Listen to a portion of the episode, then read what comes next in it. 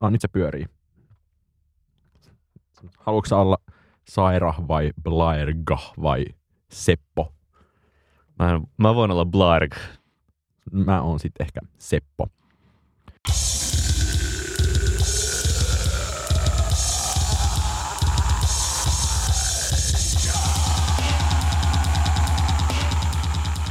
Tämä on PS Tykitellään Suomen varmasti vakavin popmusiikkiaiheinen podcast.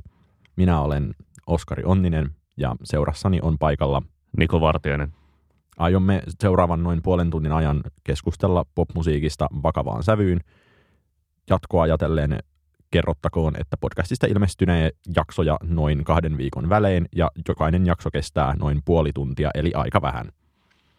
Aiheitamme tänään. Aiomme ensin keskustella vuoden 2018 odotuksista, toivottavasti vähän rennompaan sävyyn kuin tämä mun ääni on tällä hetkellä, ja sen jälkeen keskustella siitä, mitä indie rock-musiikille on maailmassa tapahtunut. Eli Niko Vartiainen, mitä odotat vuodelta 2018 popmusiikin saralla? Kysytkö albumin julkaisuja vai jotain niin erityisiä mä, mä, kysyn, mä, tapahtumia? kysyn, mä kysyn ihan sitä, että ylipäänsä saat vastata ihan mitä haluat. Jos haluat vastata albumijulkaisuja, niin vastaa albumijulkaisuja. Mä odotan sitä, että, että tapahtuu jotain jännää. Että ainakin sinänsä viime vuosi mun mielestä oli, oli aika, tai siis vähän vähän tylsähkö. On, on, on, onko musiikista albumi- tullut tylsää? Niin, tu- tuleeko se silleen niin kuin iän myötä saman tavalla kuin South Parkissa Randin mielestä kaikki kuulostaa pierulta. No en nyt ehkä sanoisi noinkaan, mutta siis niin kun, kun miettii sitä, että viime vuonna ilmestyi albumeita aika lailla kaikilta ö, sellaisilta ö, indie rock nimiltä. Tästä varmaan voidaan puhua vielä sitten niin kuin seuraavassakin osiossa tai tuota jälki, jälkikäteen mm, vartin päästä, mutta tuota, jos, jos listailee, että mitä, mitä tahoja julkaisi albumeita viime vuonna, on kaiken maailman 2000-luku tai 00 indien nimet Flaming Lips, Destroyer, Grizzly Bear, Fleet Foxes, Wolf Parade, XX, äh, LCD Sound System, Arcade Fire ja niin edespäin. Mä- O- mutta- Aika keskinkertaista tavaraa. Osa oli aika huonoja, osa oli melko hyviäkin tai varsin hyviä, mutta, mutta sellainen niin kuin, pöytä on sen sortin tavaran osalta aika tyhjä ja, ja tuota, joku ihan muu paljon jännittävämpi asia voisi täyttää sen hyvin mieluusti. No kun mä oon miettinyt itse asiassa aika paljon samaa ja ei, ei sillä, että koko ajan kun kuuntelee ammatikseen käytännössä uusia levyjä, niin ilmestyy ihan suunnattomia määriä kaikkea jännittävää ja kaikkea erikoista ja mitä ikinä. Mutta en mä tiedä, onko niin asiat niin pirstoutuneita, että ei tapahdu sellaisia, että voi ilmestyä niin kuin muutama vuosi sitten oli PC Music, niin on mikrogenrejä, jotka tavallaan kiinnostaa ja joiden niin kuin ympärillä tapahtuu jotain ja sitten niistä niin kuin ehkä, kuten nyt vaikka Charlie XCXin kanssa, niin tipahtelee kaikenlaisia murusia valtavirtaan, mutta ei nekään nyt niin kuin, mun mielestä niin mullistavia ole ollut. Ja sitten samaan aikaan mä ikään kuin odottaisin jotain suurta ja mullistavaa ilmiötä tai vastaavaa ja ainoa se, mikä mua on nyt ehkä riemastuttanut vu- vuoden ensimmäisen viikkojen aikana, on se, että huomasin ilokseni, että Helsingissä tammikuun puolivälin ja maaliskuun alun sisään esiintyy suunnilleen Iron and Wine, Magda Verskan, Silvana Imam, Killers, Kraftwerk, Fever Ray, Laurel Halo ja ik- ikään kuin, niin kuin keikkojen suhteen jonkinlainen nousukausi ja vanhat mukavat indie-vuodet olisivat palaamassa, kun pitkään oli myös silleen, että se on yksi Julia Holter per puoli vuotta ja siinä se. Mm. No tuossa ehkä sinänsä niin kuin, vaikka se onkin virkistävää, että, että kaikkea tällaista aktiviteettia keikkarintamalla on, niin joutuu tietenkin myöntämään sen, että, että Killers ja Iron and Wine on silleen aika, aika semmoista niin past their prime. Se oli tosi hyvä se Iron and Winein keikka. Joo, Mietin samalla joo, tavalla, mutta olin varmasti, tosi tyytyväinen. Varmasti. Öö, Fever Ray ja Magda Verskan tulee läheltä.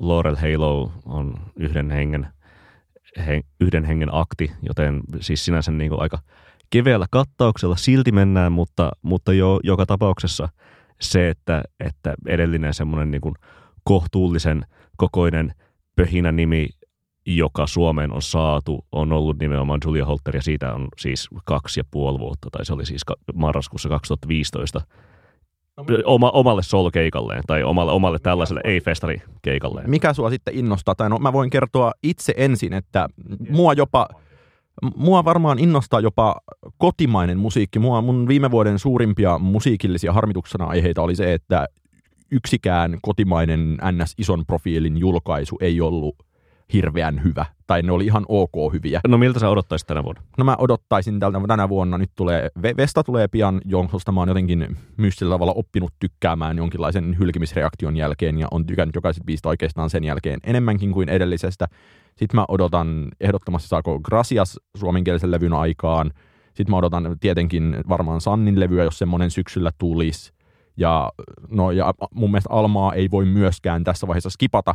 Toisaalta öö, mä en tiedä, onko niin kuin Almalle tärkeämpää julkaista albumi vai onko Almalle tärkeämpää tehdä yksi, yksi entistä parempi single tai kolme entistä parempaa singleä. Hmm. Um, mitä sä odotat näistä eniten tai ke, ke, ketä kohtaan sulla on suurimmat odotukset?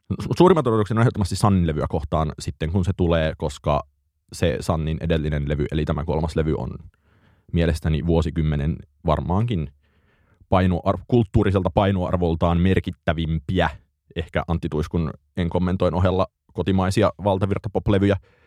Ja samaan aikaan ehkä, ehkä se Vestakin voi olla tosi hyvä, ja, tai petyn jos kyllä, jos se ei ole tosi hyvä. Mm, siinähän on kuitenkin Jori Sörus mukana ja, ja ketä muita, vai onko se nimenomaan Vesta, jo, Jorin, Vesta, Vesta, Vesta, ja Jori, Vesta, ja, Vesta ja Jori kahdesta. Joo. Mä, mä en valitettavasti ehkä niinku seuraa niin paljon kotimaista. Mutta on, onko se innostunut yhtään mistään? Um, no siis, mitä nyt niin kuin viime vuoden lopulta ja, ja näin edespäin semmoisia niin orastavia merkkejä, niin, niin ehkä mulla on niin, jos voi siirtyä nyt ulkomaille. Voiko siirtyä? ulko- siirtyä. Anna voi mennä. Siirtyä ulkomaille. Um, toi Jaeji tai Yeji, miten se laustaka, laustakaan, YA, YAEJI, korealais-amerikkalainen uh, nuori naishause, R&B artisti julkaisi tuossa syksyllä pari EPtä, jotka ovat molemmat, molemmat aika hyviä ja, ja hän on aika, mitä nyt on niin livejä katsonut tai DJ-settejä tai sen semmoisia, niin, niin on esiintyjänäkin aika valloittava. Eli, eli uskon, että niin kuin, mitä tahansa hän, hän tipu, tiputtaakaan tänä vuonna, niin se voi olla aika, aika merkittävää. Sitä kohtaan on aika isot odotukset. Öm, sitten Grouper – amerikkalainen Liz Harris, äh, solo, mm, hiimailu, muusikko, pianoa ja, ja efektoitua kitaraa ja laulua. Ehkä ei mitään niin kuin maailman, maailman popeinta asiaa, mutta, mutta hän on tiputellut muutamia. Mutta aja, aja, ajatteleksä, että näistä olisi joksikin sellaiseksi ikään kuin toivotuksi uudeksi ja innostavaksi, jota nyt ilmeisesti täällä – äänityskopissa olevat kaksi neofiilia suunnattomasti haluavat musiikkimaailmalta? Mm, ei välttämättä sinänsä niinku mikään niinku semmoinen räjäyttävä next big thing, mutta, mutta jotain semmoista niinku, äm, eteenpäin menevää.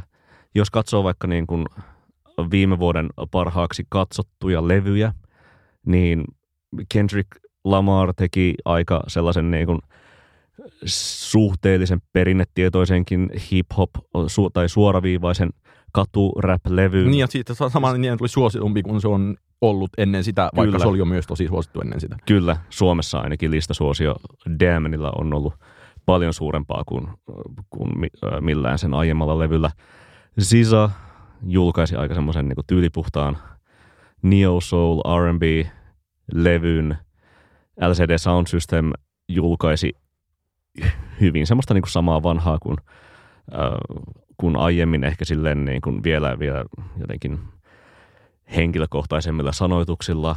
War on Drugs, äh, sama levy kuin edellinenkin Lost in the Dream, mutta, mutta vähän vielä silleen pidemmillä rakenteilla. Niin, e- eli pettymystä pettymyksen perään tai... Eh, Ihan siis Muka- tyylipuhdasta musiikkia, ei siinä mukavaa mitään. peruspullaa. mukavaa peruspullaa.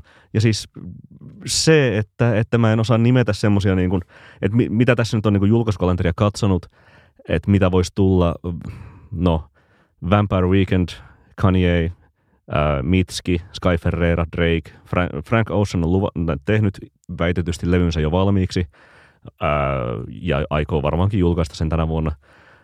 Tulee se sitten milloin, niin sitä ei varmaan tiedä Frank itsekään. Ja sitten tässä nyt niin kuin varmaan podcastin julkaisun aikoihin jo, jo ilmestyy sitten sekä No Agein ja Nils Fraamin levyt, mutta, mutta se, että, että nämä on semmoisia nämä on semmoisia niin kuin known unknowns, tai siis sellaisia, mitä tämä nyt tuota, Donald, Donald Rumsfeldin nelikenttä, tie, tunnetut, tunnetut, tunnetut, tunnetut, tuntemattomat ja tuntemattomat, Niin. tunnetut ja tuntemattomat, tuntemattomat, menee. Tuntemattomat.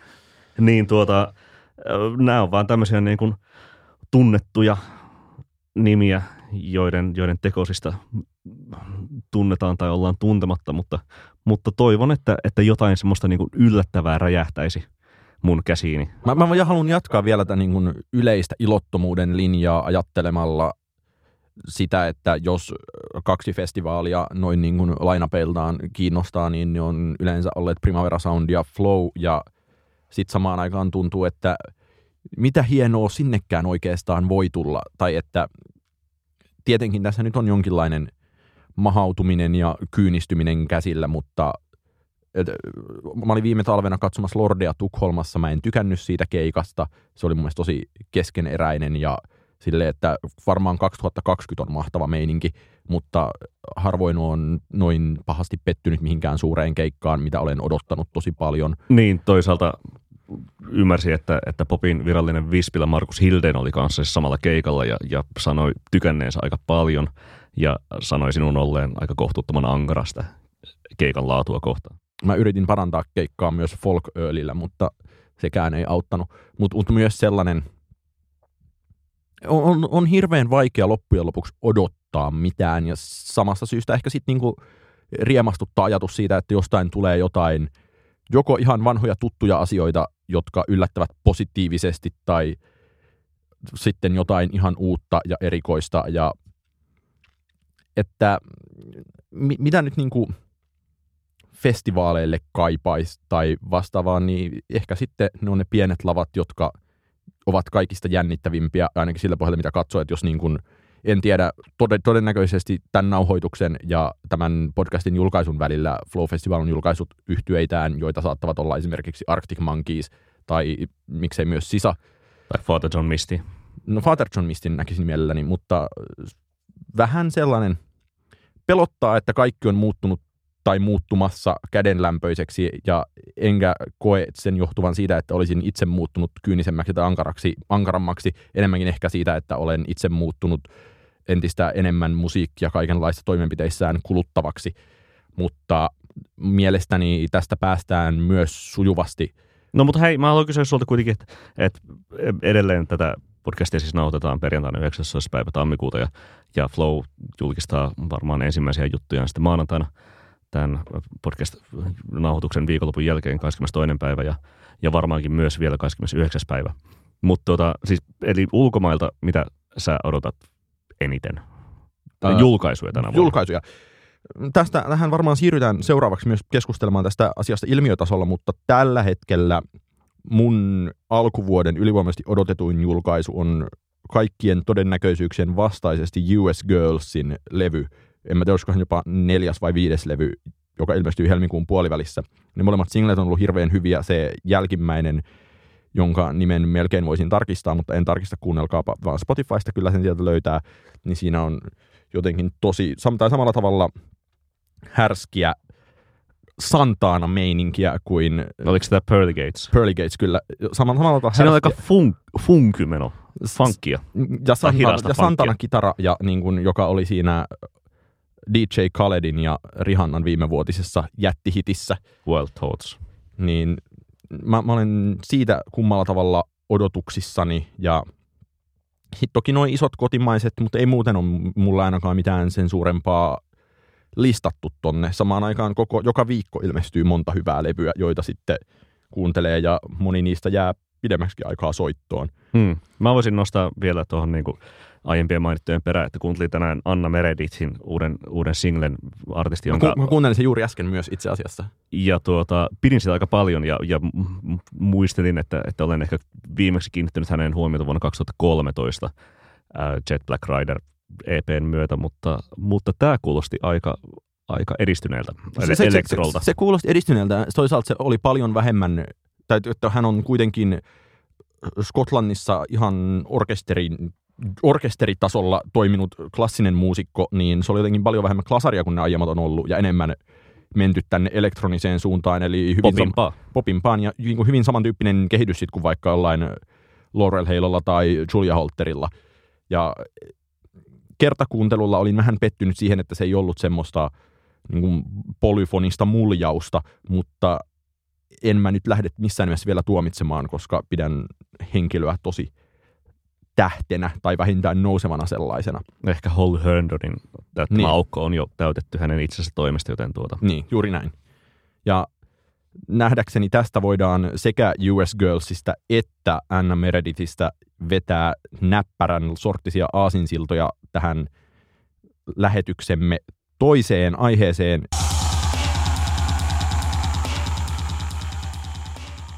Olemme Nikon kanssa molemmat lukeneet moneen kertaan Pitchforkin viime vuoden, loppu, vuoden lopputilinpäätöksessä julkaistun Gillian Mapesin tekstin otsikolla The Year in the Rock Meant Something Different, jossa todettiin, että nämä edellä mainitut 2000-luvun suuruusbändit, Wolf Paradeit ja Arcade Fireit ja Fleet Foxes Nationalit julkaisivat viime vuonna levyjä, jotka oli vähän rutiininomaisia, ja samaan aikaan jostain tyhjästä on tullut semmoinen kakkosketju, joka pystyy tekemään paljon merkityksellisempää tai monisävyisempää musiikkia. Ne on myös hyvin erilaisista taustoista olevia ihmisiä kuin edellisessä sukupolvessa on olleet. Siellä kitara ei ole samanlainen perussoitin, tai voi olla, mutta ei välttämättä ole. Ja ikään kuin, mm, tai me, meidän hypoteesi on, tai Nikon julkilausuma hypoteesi, jonka nyt lainaan julkeasti, on se, että enää koskaan – valkoisten miesten soittama valkoinen kitararok ei voi olla samanlainen hitti, jätti asia, mitä se on ollut 2000-luvun alussa ja josta se on nyt hiljalleen tipahdellut. Perustele tätä väitettä, Niko Vartiainen. No, no mä lähden tässä niin kuin vähän, vähän niin kuin numeroista liikkeelle. Siis mä katselin, katselin tätä podcastia varten äh, lukuja tai, tai nimilistoja sitä, että esimerkiksi, että ketä on ollut vuonna 2000 tai 2000-luvun ensimmäisellä vuosikymmenellä ja, ja toisaalta tällä vuosikymmenellä NM, NME-lehden kannessa. Tietenkin kyseisen, kyseisen lehden painoarvo, kulttuurinen painoarvo on vähentynyt aika paljon tässä viimeisen 15 Kumpi vuoden aikana. enemmän, Ian Brown vai jompikumpi Gallagherin veljeksistä? Öö, mä enemmän tarkastelin sitä, että Strokes oli neljä kertaa lehden kannessa vuonna 2002 ja yhtä lailla neljä kertaa lehden kannessa vuonna 2003 siis kahdeksan, kahdeksan numeron kannessa kahden vuoden aikana. Toisaalta nyt niin kuin päättyneenä vuonna moninkertaisesti, tai siis useammin kuin kerran, öö, lehden kannessa oli kaksi henkilöä, kaksi henkilöä kahteen otteeseen. Öö, arvatko, keistä kahdesta henkilöstä on kyse? Mä veikkaan, että Bowie kerran. Bowie oli silloin kuollessaan 2016. Ja, mutta 2017 niin. ei ollut Bowie. No sitten kaksi henkilöä, jotka on ollut kannessa. Kahdesti. Jos vanhat mer- merkit pitää paikkansa, niin Morrissey ja en mä tiedä, voiko toinen olla joku Jim Morrison. No toinen on Lorde, että kyllä niin kuin sille Oho, en, edistystä on tapahtunut. Enemmän on mennyt sinänsä eteenpäin, mutta toinen, toinen on Dave Grohl äh, kerran Foo Fightersin kanssa ja kerran itsekseen. Anyway, äh, ja toisaalta myöskin niin kuin tsekkasin Pitchforkin 2009 julkaiseman äh, 2000-luvun parhaat albumit listan top 10 ja huomasin, että mitenkä siinä siis on äh, pelkästään valkoihoisia indie-rokkareita, kaikki muut, paitsi Jay-Z siinä top 10. Äh, voisin ounastella, että, että tällä vuosikymmenellä puolentoista vuoden tai reilun puolentoista vuoden päästä julkaistava levylistaus on, on demografialtaan ja tuota, taustoiltaan aika, aika erilainen. Ottaen huomioon sen, että Kendrick Lamar on, on saanut kolme top, tai siis ykkössijaa tällä vuosikymmenellä Pitchforkilta. Ja siellä on, siellä on toisaalta Kanye West ja siellä on Solange ja näin edespäin.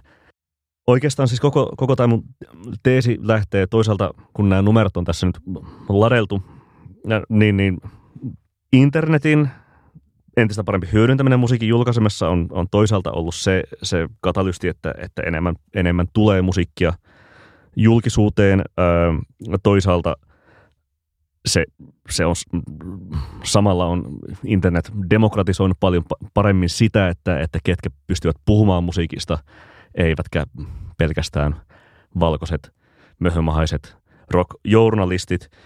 Öö,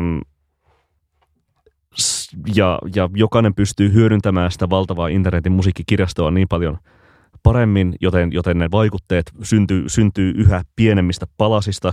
Esimerkiksi just vaikka viime vuonna pintaan noussut Lil Peepin tai XXX Tentationin tai Lil Uzi Vertin myötä sad rap-trendi, joka on kuitenkin aika paljon öm, parjatusta emo-alakulttuurista peräisin, tai sitten vaikka toi mainittu PC Music – josta on kuitenkin sitten niin taustalla koreapoppia, japanipoppia, eurodanseja, ties mitä, no tietenkin main, mainosmusiikkia ja näin edespäin. Ja, ja ylipäätään se, että se musiikin löytäminen on helpompaa kaikkien, kaikkien äh, kuratoijien ja, ja toisaalta soittolistojen ja, ja valtavan kirjaston myötä.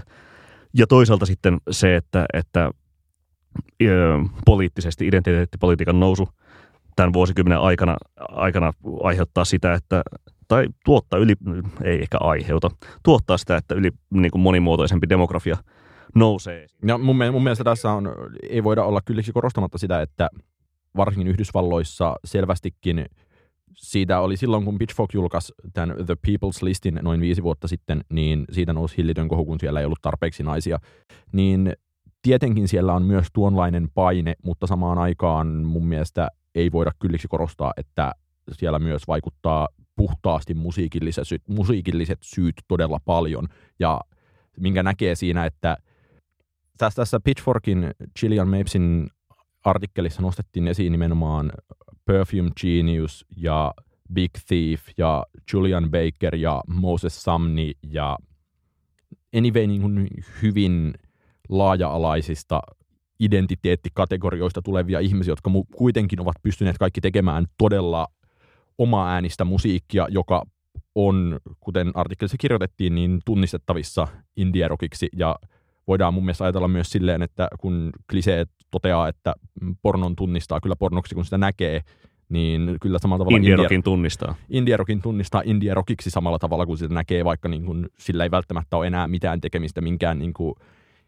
pienen levyyhtiön kanssa tai sen ei tarvi olla välttämättä mitenkään niin kuin do it yourself tyyppistä, vaan teoriassa Arcade Fire pystyy tekemään niin kuin U2-resursseilla Kyllä. indie-rockia. Kyllä, ja joka tapauksessa niin noin noi listatut ja, ja ties ketä kaikkia muita, Mitski, Japanese Breakfast ja, ja näin edespäin ovat, ovat aika virkistävä vaihtelu siihen tavalliseen äh, valkoiseen äh, langanlaihaan äh, mie- miespoikaan, joka tuota julkaisee musiikkia, levyhyllyrokkia, tai ylipäätään sellaista. Et, et, ylipäätään se, että että näillä tietenkin niin kuin joku, joku Mitski, niin, niin hän, hänellekin varmasti silleen niin kuin Weezer on, on sellainen vaikute, joka kuuluu musiikissa, mutta, mutta toisaalta hän ei epäröi tuoda sitä niin kuin omaa kulttuurista taustaansa tai omaa, omaa ulkopuolisuuden kokemustaan siihen musiikkiinsa, kuten vaikkapa Your Best American Girl biisissä, biisissä huomaa. Ja siitä ehkä niin kuin voidaan tulla siihen niin kuin perusteesi, joka, joka tässä, niin kuin, jota itse hahmottelen.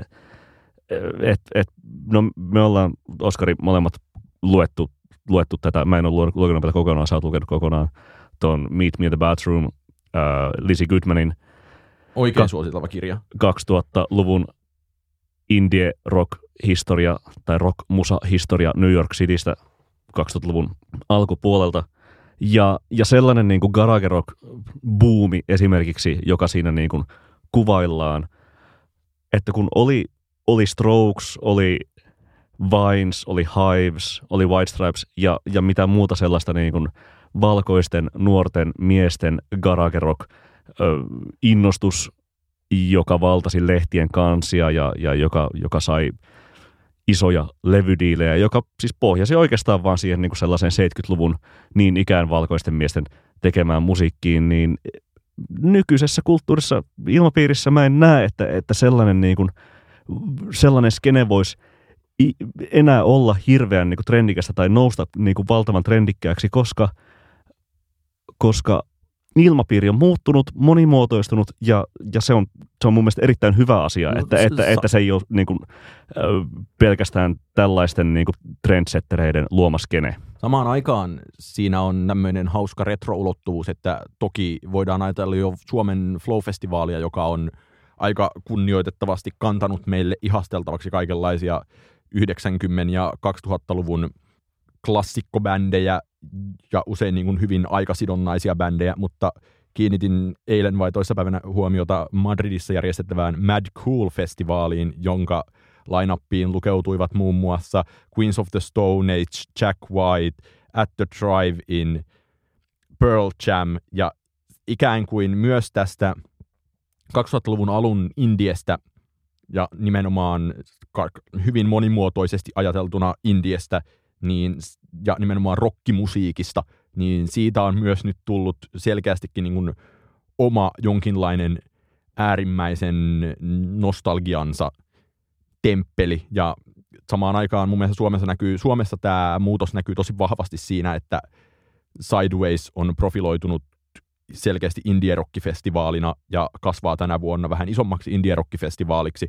kun samaan aikaan Flowssa melkein niin kuin Car Seat Headrest oli viime vuonna suunnilleen ki- kiintiöbändin roolissa ja se tietenkin se on mukavaa tälleen helsinkiläisenä kantakaupunkilaisena, että tulee käytännössä tuplasti enemmän musiikkia tutkittavaksi ja kuunneltavaksi hyvin lähelle kotia.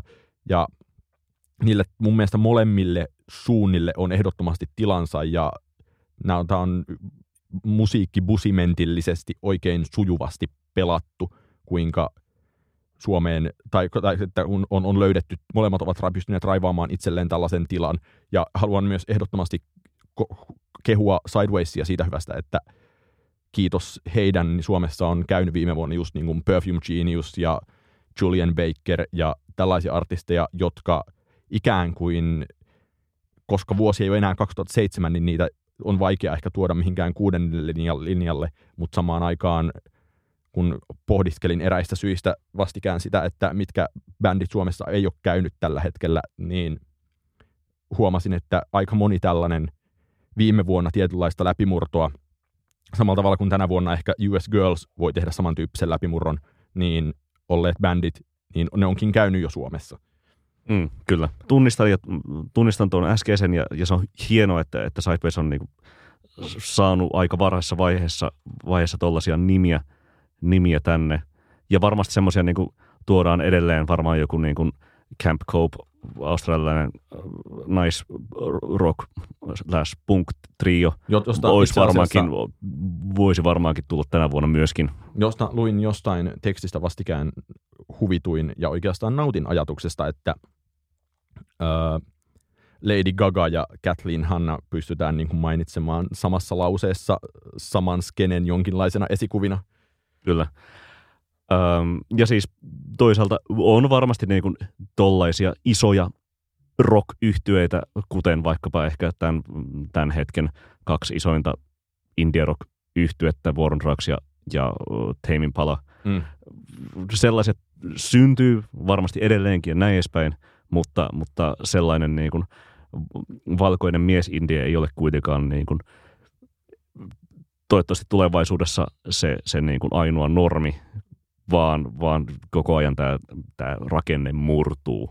Ja mun mielestä Simon Reynolds on nähnyt tämän tosi hyvin siinä, onko siitä peräti jo 6-7 vuotta julkaisemassa Retromania-kirjassa, jossa hän nimenomaan esittää, että, että emulaation aika on ohi ja siinä viittaa itse asiassa taideteoreetikko, taideteoreetikko Nicholas Burjardin post-production käsitteeseen jonkinlaisena niin kuin, terminologiana sille, kuinka retrous murtuu.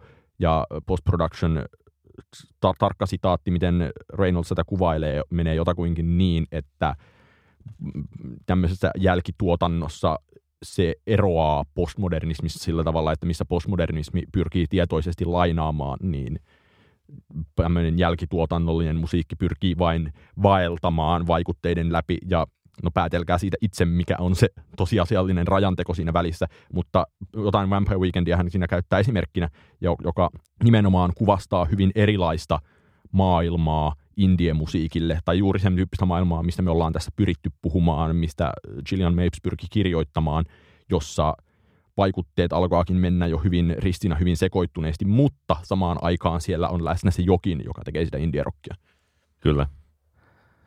Se, että läpi kirjan Reynolds rakentaa teesiä siitä, että, että musiikki on, on tulevaisuudessa yhä enemmän kuratointia ja, ja nimenomaan niin kuin palikoiden ympäämistä siihen, siihen musiikkiin, niin näkyy ehkä nimenomaan myöskin yhtä lailla siinä, mitä, mistä puhuttiin tuossa aiemmin siitä niin kuin sad rapin noususta tai, tai, tai PC Musicin, ää, jo, joka näkyy sitten toisaalta myös jossain Carly Rae Jepsenissä tai, tai ää, Charlie XCXissä, että, että niitä niin kuin palasia otetaan vähän sieltä sun täältä, otetaan, otetaan vaikka emosta tai otetaan J-popista, kaikki, kaikki niin kuin sellaiset, kaikki maailman alakulttuurit ovat kyllä hyödynnettävissä, jos, mutta, jos niitä osaa hyödyntää mutta oikein. onko tämä sitten kuitenkin, ret, meneekö tämä, missä menee tämän ja retron raja? Ja eihän Reynoldskaan sitä osaa sanoa, mutta sä ehkä, Niko Vartiainen, osaat sanoa. Mä tukeudun tähän samaan pornografia-argumenttiin, että, että jotkut asiat voivat olla niin kuin vanhan lämmittelyä ja jotkut asiat voivat olla sellaista niin kuin iloista uudelleen luontia samoista, samoista palasista. Ehkä tätä voi niin kuin verrata johonkin niin kuin gastronomiaan, että, että, että sama, samasta tuota lu, luu-ytimestä sitä on voitu niin kuin tehdä, tehdä hyviä juttuja jo sata vuotta sitten tai samasta, samoista vehnäjauhoista ja kananmunista ja näin edespäin, mutta – mutta teknologia ja ajatukset kehittyvät, vaikka maailma on sinänsä sama, niin, niin, ja luonnon ilmiöt ovat samoja, niin sitä pystyy silti nauttimaan uudenlaisena pakettina. Tähän hienoon kielikuvaan tai oikeastaan kokonaisvaltaiseen vertaukseen meidän on hyvä päättää. PS Tykitellään podcastin ensimmäisen hyvin vakavahenkisen jakson varsinainen asiaosuus.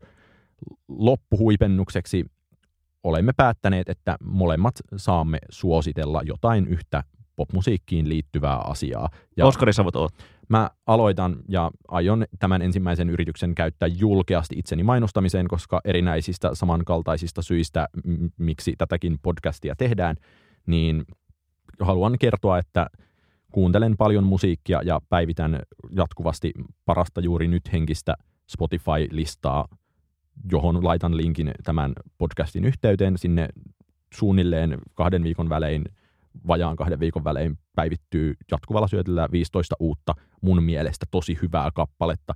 Ja sitten mä kokoan niistä myös semmoista Viime vuonna, viime vuonna tein 300 biisin listan vuoden parhaista kappaleista ja tänä vuonna koostan kaikki ne sinne ensimmäiselle listalle menneet kappaleet myös toiseksi listaksi, jonka sitten laitan julki myös pian, mutta siinä vaiheessa, kun siellä alkaa olla enemmän massaa.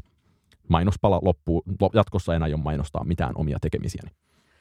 Mä voisin toistaa sen suosituksen siitä, siitä Lizzie Goodmanin Meet Me in the Bathroom-kirjasta, ihan, ihan koska siis se on, se on oikein, oikein viihdyttävä palanen pop-musiikin historiaa, olkoonkin, että, että tekijät ovat aika, aika tuota, etuoikeutettuja valkoisia nuoria New York Cityssä, pois lukien ö, jotkut harvat ja valikoidut kuten, kuten, oli silloin. Niin, kuten, kuten TV on the Radio tai, tai JJSin tyyppejä ja, ja sen sellaista, mutta siis se on erittäin viihdyttävä. Siitä myös voi, tuota, kun sitä kirjaa lukee, kuunnella tai vähän sieltä täältä valikoida palasia Spotify-soittolistasta, jonka on Mark Graham-niminen henkilö ystävällisesti kuratoinut. Se löytyy myös Spotifysta hakemalla nimellä Meet Me in the Bathroom. Ja, ja tuota, itse voin ainakin niin henkilökohtaisesti sanoa löytäneeni muun muassa Fisher Spooner yhtyeen tuo Electroclashin ainoan merkittävän biisin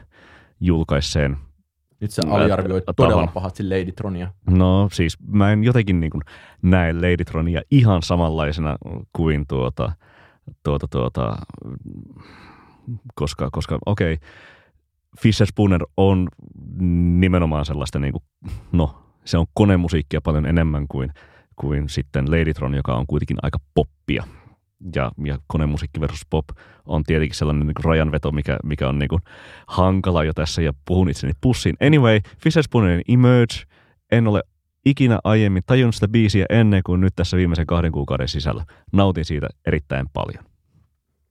Seuraavassa jaksossa emme aio käsitellä konemusiikin ja popin eroja. Sen sijaan aiomme käsitellä jotain muuta – edes löyhästi ajankohtaista asiaa vähintään yhtä vakavaan sävyyn kuin tälläkin kertaa. Kiitos Niko Vartiainen. Kiitoksia Oskari Onninen. PS, tykitellään.